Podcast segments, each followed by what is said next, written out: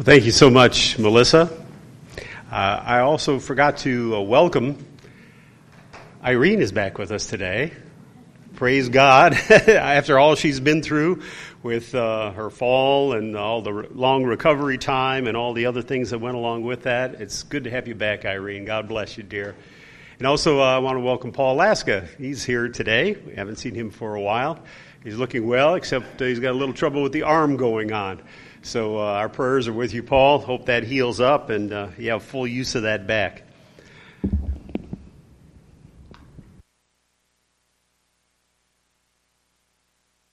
Over to the other mic. I think we're ready to go now. We've come to the main message portion of our service. So, as always, we'll start with prayer. Heavenly Father, as we open our Bibles now, we just long to know more about you. You're a wonderful God, and uh, it seems that the world doesn't know you. You've given us information, you've given us uh, truth about yourself that helps us to understand you better. So, as we study your word today, just fill us with a deeper understanding and appreciation of who you are, the kind of God you are, and how much you love us. So, we pray this now in Jesus' name. Amen. When you consider this God that we worship, you know, in, in some ways, we are similar to him because he tells us in his word that we're made in his image. Yet, on the other hand, God is so far above us. We should never take him for granted or, or treat him like a human being because he's not. He is God, he is forever God, and uh, he has revealed himself to us in his word. And I want to take some time today to look at some of the things that God tells us about Himself. The title of the sermon is The Nature of God. And there are several points that I want to bring out in the sermon today that teach us about His nature, how He is different from us. So let's go through them one by one. And keep this in mind if you don't have God's Word available to you, there's no way that we can understand these things. So that's one of the reasons why we study His Word so diligently. The more we read and the deeper we look, the more we come to understand just who this God is that we worship. Amen. Now, granted, Scripture says that there are some things we can learn about Him from His creation. We can see the beauty, we can see the intricacy of His creation, and we can see His mind in that. We look at the animal creation for those of us who have pets and how much we appreciate them, and we can actually see God's design and God's creation in that animal. But His scripture goes deeper and teaches us some important things about God that we need to know. So the first characteristic of God that I'd like to look at today is found in 1 Timothy chapter 6 Let's turn there, if, if you will. And the first characteristic of God is that He is eternal. He is eternal. Now, what does that mean? Well, it means that He didn't have a beginning and He doesn't have an end. Now, that is drastically different from us and from everything we know about this creation, God's creation here on earth. Because we exist this way, we all had a beginning. And the Bible talks about the certainty of death, that uh, if Jesus Christ doesn't return in time, we're all, as we grow older, we're all going to die. It's given to man once to die, okay? And then, of course, we know there's going to be a resurrection. So we, in a sense, have a beginning and an end. God didn't have that. And it says in 1 Timothy 6, verse 16, notice what uh, Paul says to Timothy here in describing God.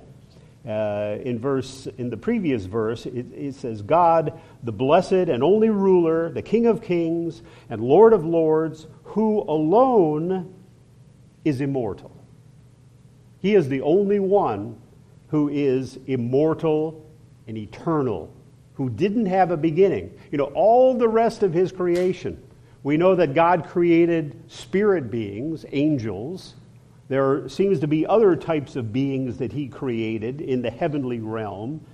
He brought them into existence, so they all had a beginning. God didn't have a beginning. We certainly had a beginning on the day that we were born. That's when our life began and we came into this world. But God did not have a beginning. He alone has immortality. He didn't have a beginning and he doesn't have an end.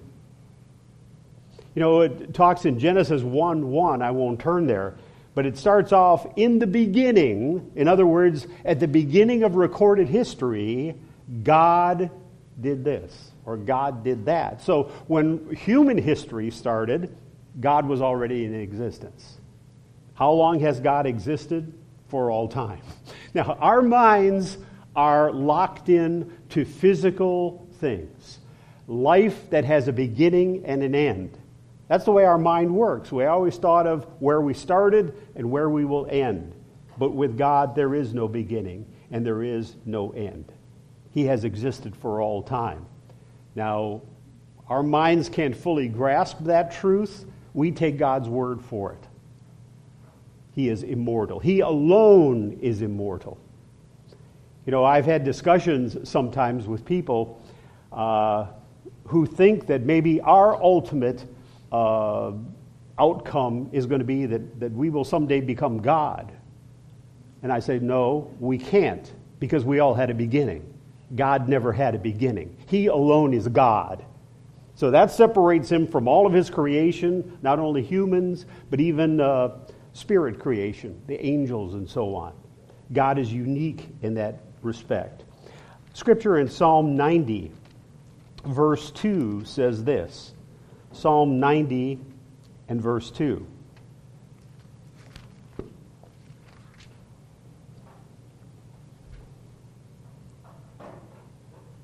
It starts off in verse 1 Lord, you have been our dwelling place throughout all generations.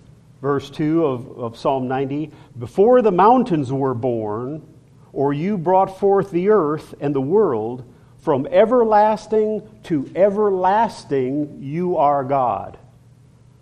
Okay, so what does it mean for God to be eternal? Well, He's been God from everlasting to everlasting. Try to, try to wrap your mind around that. It's hard for us to do. So we know that God at some point in time created the universe, He created this earth. It seems before that that He created the angels because in the book of Job it talks about how the angels rejoiced at the time God created the earth and the universe. So, part of God's creation was the angelic realm, and that seems to have happened before He created the physical universe. But nevertheless, the angels were still created. They're not immortal. They, I mean, they, did, they had a beginning, just like we did. So, God alone has immortality, God alone is eternal. So that's an important thing to consider when we talk about God. He's been around forever.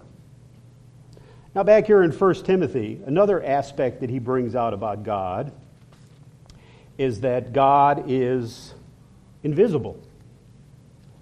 God is invisible.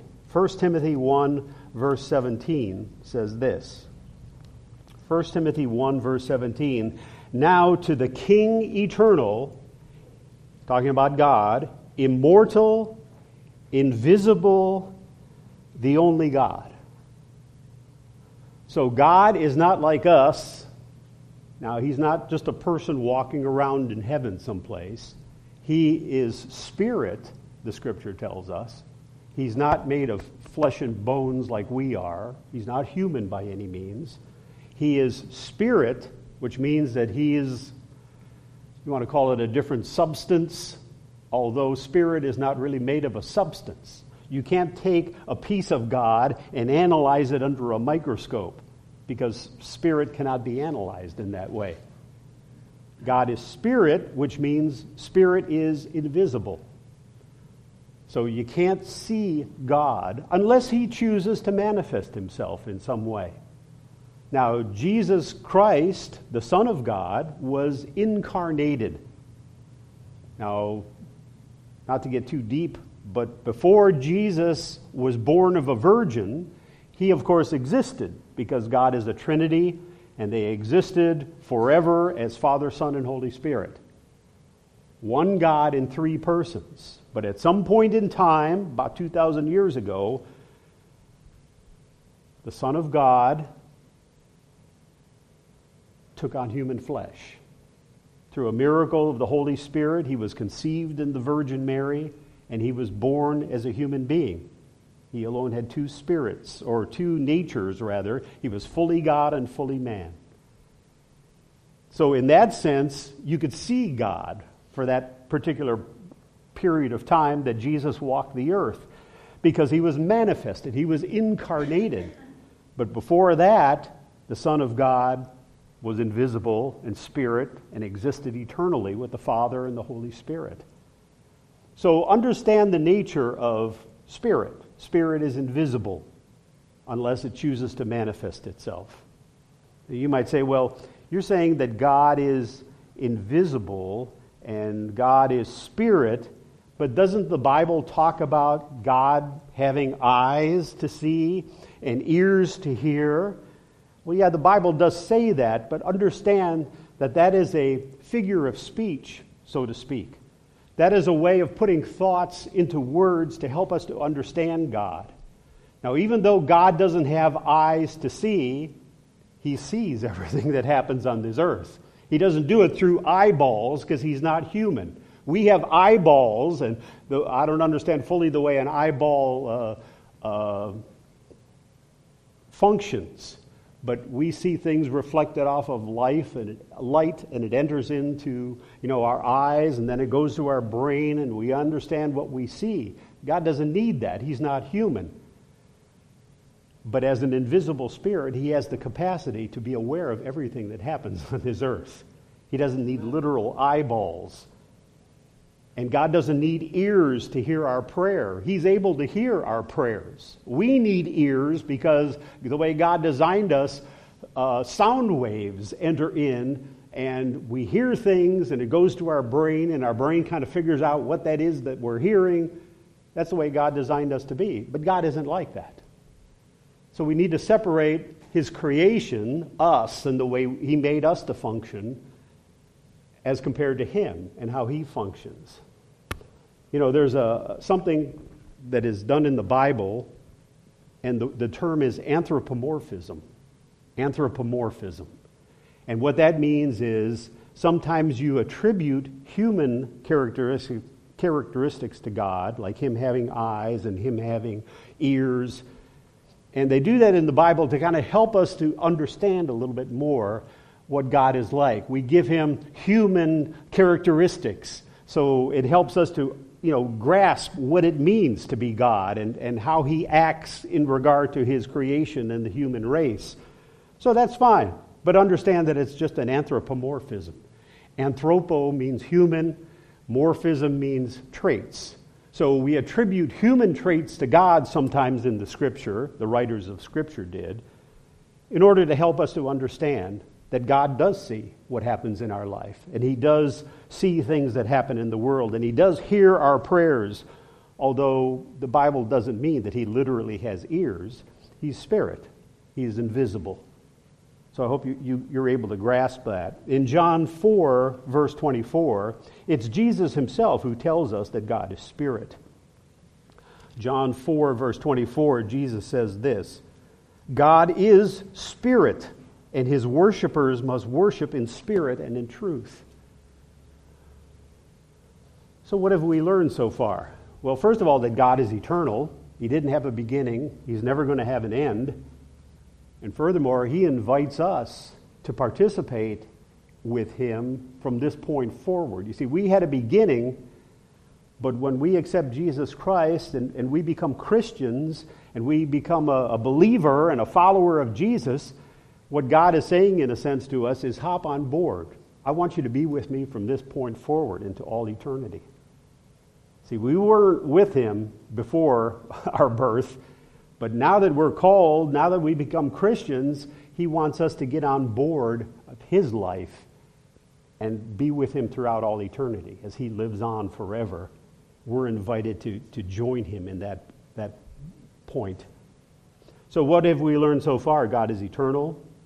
God is spirit. He's not human. He's not physical. and he is invisible. He's spirit. So you can't see God unless he somehow chooses to manifest himself in some form that our human eyes can see. Another characteristic of God is that he is all knowing. The word is omniscient. Omni means all, and you kind of have the word science in there too, which means all knowledge. Omniscient. It means God is all knowing, He knows everything. He knows everything. That kind of blows us away, that concept. You know, sometimes we think we, we're know it alls. we, we don't know hardly anything. And the older we get, the more we tend to forget about what we did know at some point in time. But God is all knowing. Turn with me to a, a, a psalm or two that we'll look at Psalm 147. 147.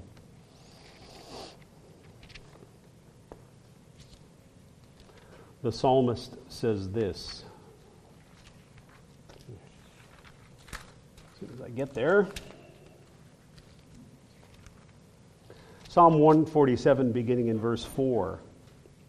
He's talking about God. It says, He determines the number of the stars. He determines the number of the stars and calls them each by name. And I don't know if you know how many stars there are. Uh, scientists estimate, I think I, I read the, uh, the exact figure or the estimated figure. I think it seems to me that it was the number 37 followed by 22 zeros. The number 37 followed by 22 zeros. And they say that the number of stars that we have detected in the universe is equal to the number of grains of sand on every beach in the world. That's how many stars there are. The number of stars in our universe that have been detected so far are equal to the number of grains of sand on every beach around the world. The total number. Can you imagine how much that is? And that's the number of stars. And don't forget that there are a lot of stars out there, like our star, the sun, that has planets rotating around it. So it's not counting any planets, it's just, just counting the number of stars. God is all knowing, and He knows the number of stars that are out there exactly, and He's got a name, a unique name for each one of them. Wow.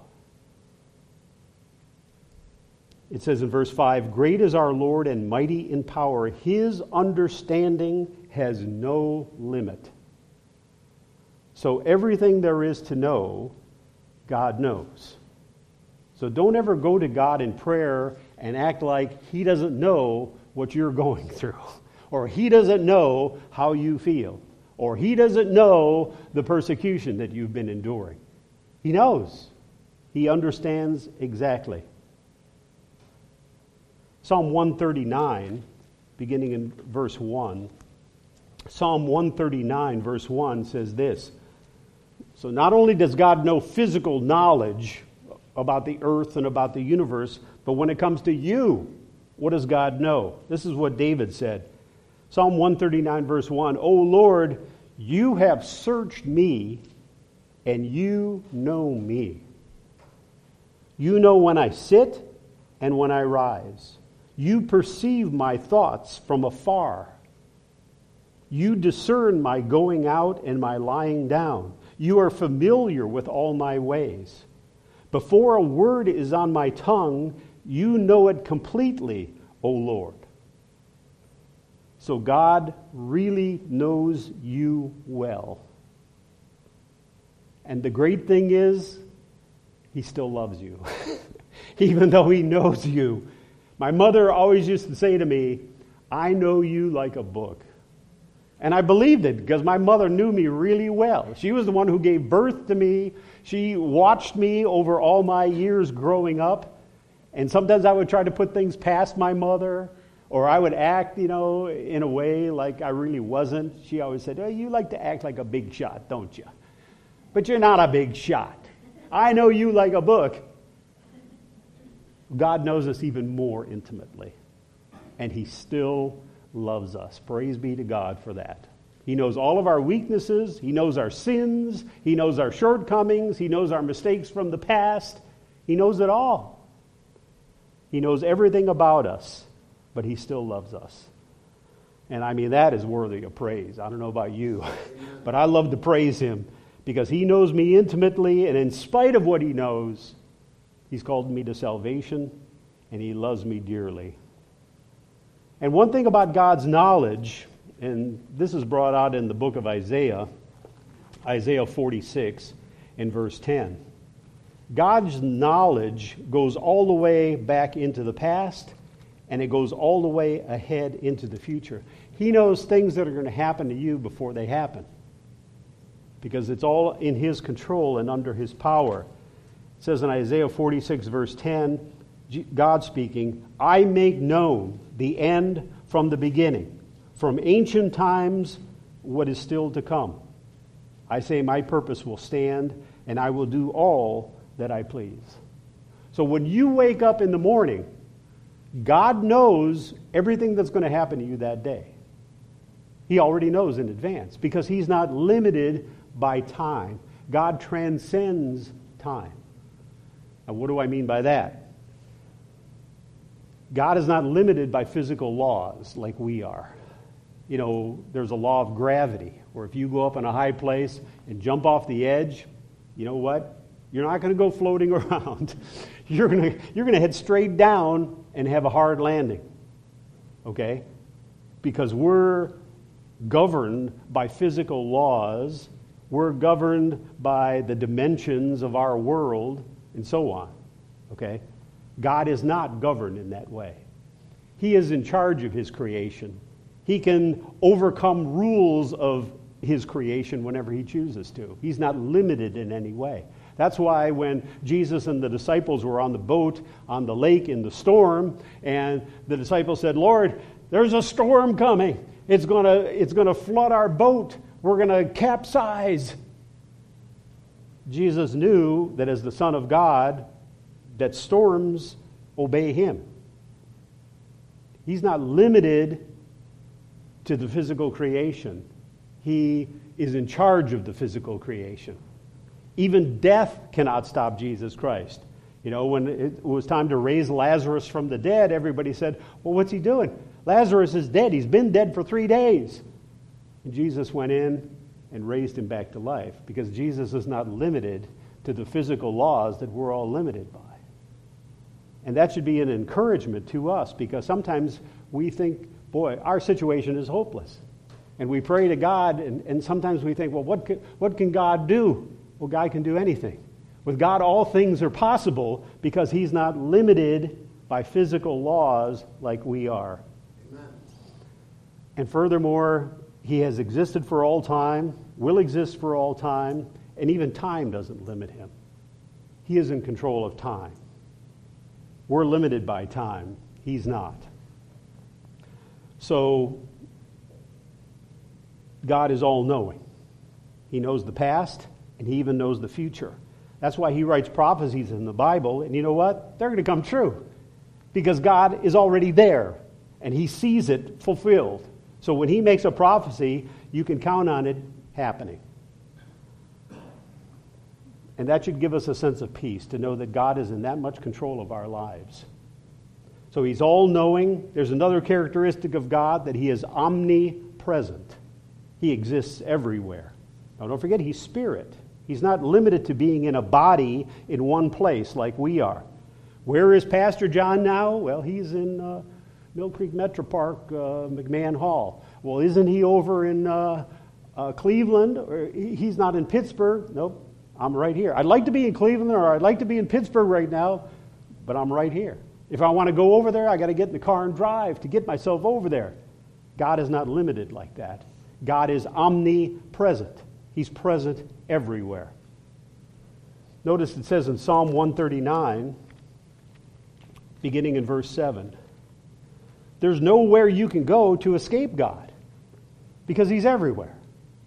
He is able to do that because He is spirit. He's not human, He's not limited by being in one body. Psalm 139, verse 7 David says, Where can I go from your spirit? How can I escape you, God, if I wanted to? Where can I go from your spirit? Where can I flee from your presence? If I go up to the heavens, you're there. You know, we got people in the International Space Station right now orbiting around the earth constantly. God is there with them. He says, If I make my bed in the depths, you are there. If you go down to West Virginia, there's people working in coal mines right now, way down below the earth. God is there with them. If I rise on wings of the dawn, if I settle on the far side of the sea, even there your hand will guide me, your right hand will hold me fast. If I say, Surely the darkness will hide me. You know, it talks about uh, sinners doing their thing in darkness because they think nobody can see. Don't kid yourself. God is there in the darkness just as He's there in the light. And God is able to see because He doesn't have human eyes that need light reflecting off of what you're doing. He's able to see in the dark very easily. If I say, Surely the darkness will hide me, and the light become night around me, even the darkness will not be dark to you. The night will shine like the day, for darkness is as light to you. Verse 13 For you created my inmost being. You knit me together in my mother's womb. You believe that? God knew you while your mother was carrying you around, before you were born.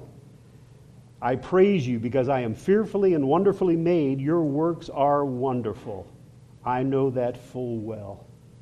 My frame was not hidden from you when I was made in the secret place, when I was woven together in the depths of the earth. So notice, God is present everywhere. There's a scripture I won't turn there, but Proverbs 15:3, Proverbs 15:3 says, "The eyes of the Lord are everywhere." Does that mean there's a bunch of little eyeballs floating around? No, it means God as spirit, as God himself is able to see everything that is going on on this earth, not just on this earth, but on every planet throughout his creation. He's able also to see into the spirit realm, and he's watching the angels that he created, some who have now turned into demons. God is fully aware. Nothing ever happens that God doesn't take note of. And because he's God, he allows things to happen, even though he's fully aware in advance that they're going to happen. So, can you imagine one day you jump in your car and you're driving along and you have an accident? You think, God, why did you let that happen? Didn't you notice that that guy was going to hit me? Well, yeah, he knew it. He knew it in advance of it happening, but he allowed it to happen for his purposes. That's how wise our God is. That's how in control our God is. So he's all knowing, he's omnipresent, he exists everywhere. Thirdly, he's omnipotent, omnipotent, which means all powerful omnipotent. Nothing is impossible with God. In fact, that's what, what Jesus said in Luke, or the angel said in Luke 1, verse 37. This is when the angel was explaining to Mary how it could be possible that the Holy Spirit could impregnate her and that she, as a virgin, could give birth. Whoever heard of such a thing? In fact, it doesn't biologically make sense. But this is what the angel said to Mary in Luke 1, verse 37.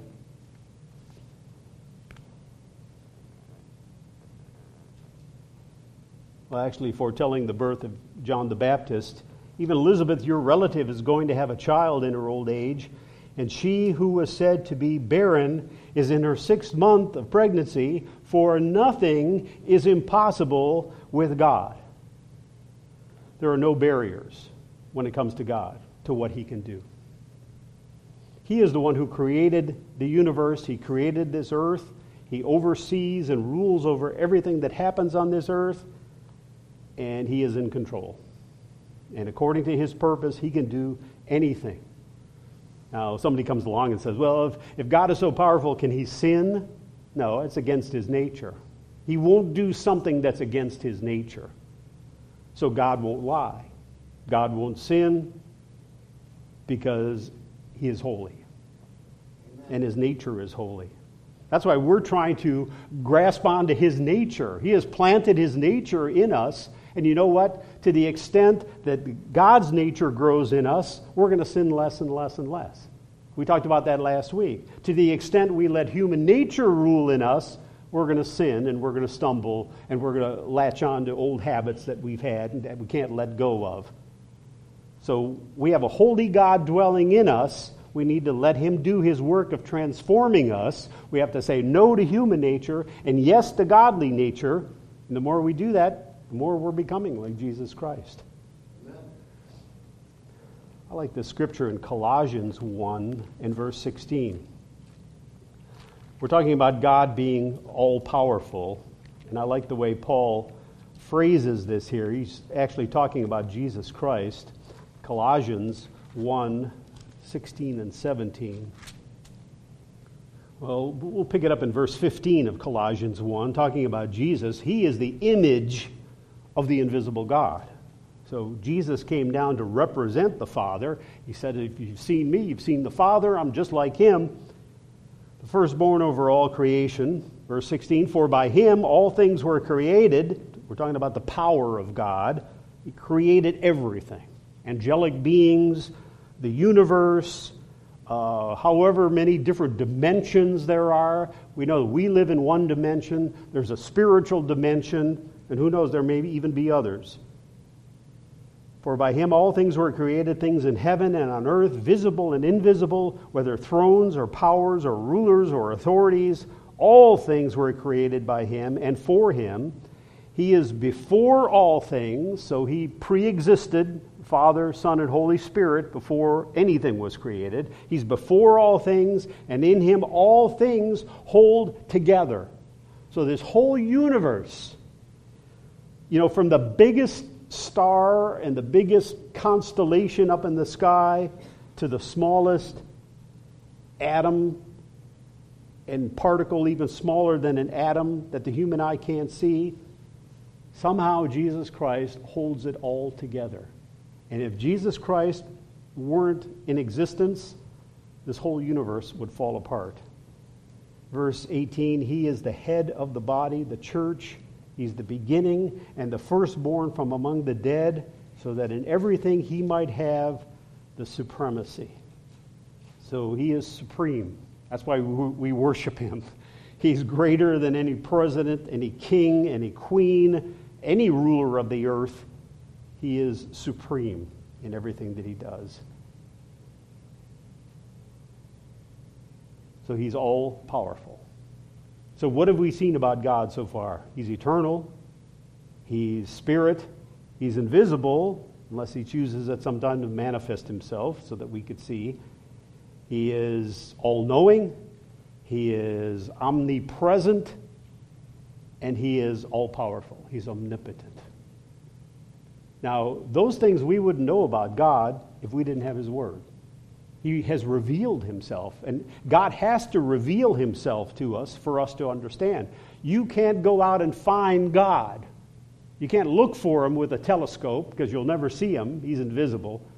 You can't look for him with a microscope. You can see his creation maybe more clearly. But God has to reveal himself in order for us to know him. That's why if you don't read the Bible, you're never really going to understand much about God.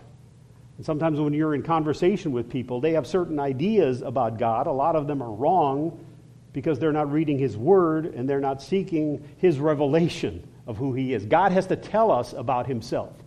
We can't find out about Him. But you know, one thing that really strikes me about all of this is that this God, who is so great, who is so awesome, who is all knowing, who is present everywhere, who is all powerful, He cares about you and me personally. He knows your name. He knows your name. And He has entered into a relationship with you, a personal relationship. Why does a God like that care about us? Remember, there was a psalm where, well, let's turn there to Hebrews, one last verse here. Hebrews 2, beginning in verse 6. Paul thought about this. David in the psalm thought about this because Paul quotes the psalm here. Notice what he says. Hebrews 2, verse 6. But there is a place where someone has testified, What is man that you, God, are mindful of him? You know, when you compare God to us, we are so helpless and hopeless and human and mortal and physical and capable of, of getting hurt and pain and dying. When you look at God and all that He is, and you look at us, why does God even care about us? We are so, you know, when, when you go work out in the garden and you see these little worms and bugs crawling through the earth, that's what we're like compared to God. Why is God mindful of us? Why does he even care about us? He doesn't need us for anything. So the question came to David's mind, and, and Paul quotes it here What is man, God, that you are mindful of him? The Son of Man, that you care for him? You have made him, man, a little lower than the angels. We're not as great as the angels or as powerful as the angels. And notice he in the margin it says that that could also be translated you have made man for a little while lower than the angels which seems to apply that eventually when jesus returns and we receive our reward our position is going to be higher than the angels right now. We're not going to become god but we're going to be somewhere between god and the angels you have made him a little lower, or for a little while lower than the angels. You crowned him with glory and honor and put everything under his feet. In putting everything under him, God left nothing that is not subject to him. Yet at present, we do not see everything subject to mankind. But we see Jesus, who was made a little lower than the angels, now crowned with glory and honor because he suffered death so that by the grace of God he might taste death for everyone. So, in bringing many sons to glory, it is fitting that God, for whom and through whom everything exists, should make the author of their salvation perfect through suffering, that is, Jesus. Both the one who makes men holy and those who are made holy are of the same family. So, Jesus is not ashamed to call them brothers. This God that we worship, who is all of these things, in whose image we're made.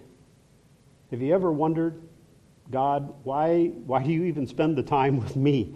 In all of my weaknesses, my sins, my shortcomings, how can a holy God have anything to do with people like us? Well, it seems that at some point in time, it was God's purpose to bring into existence this planet, this earth.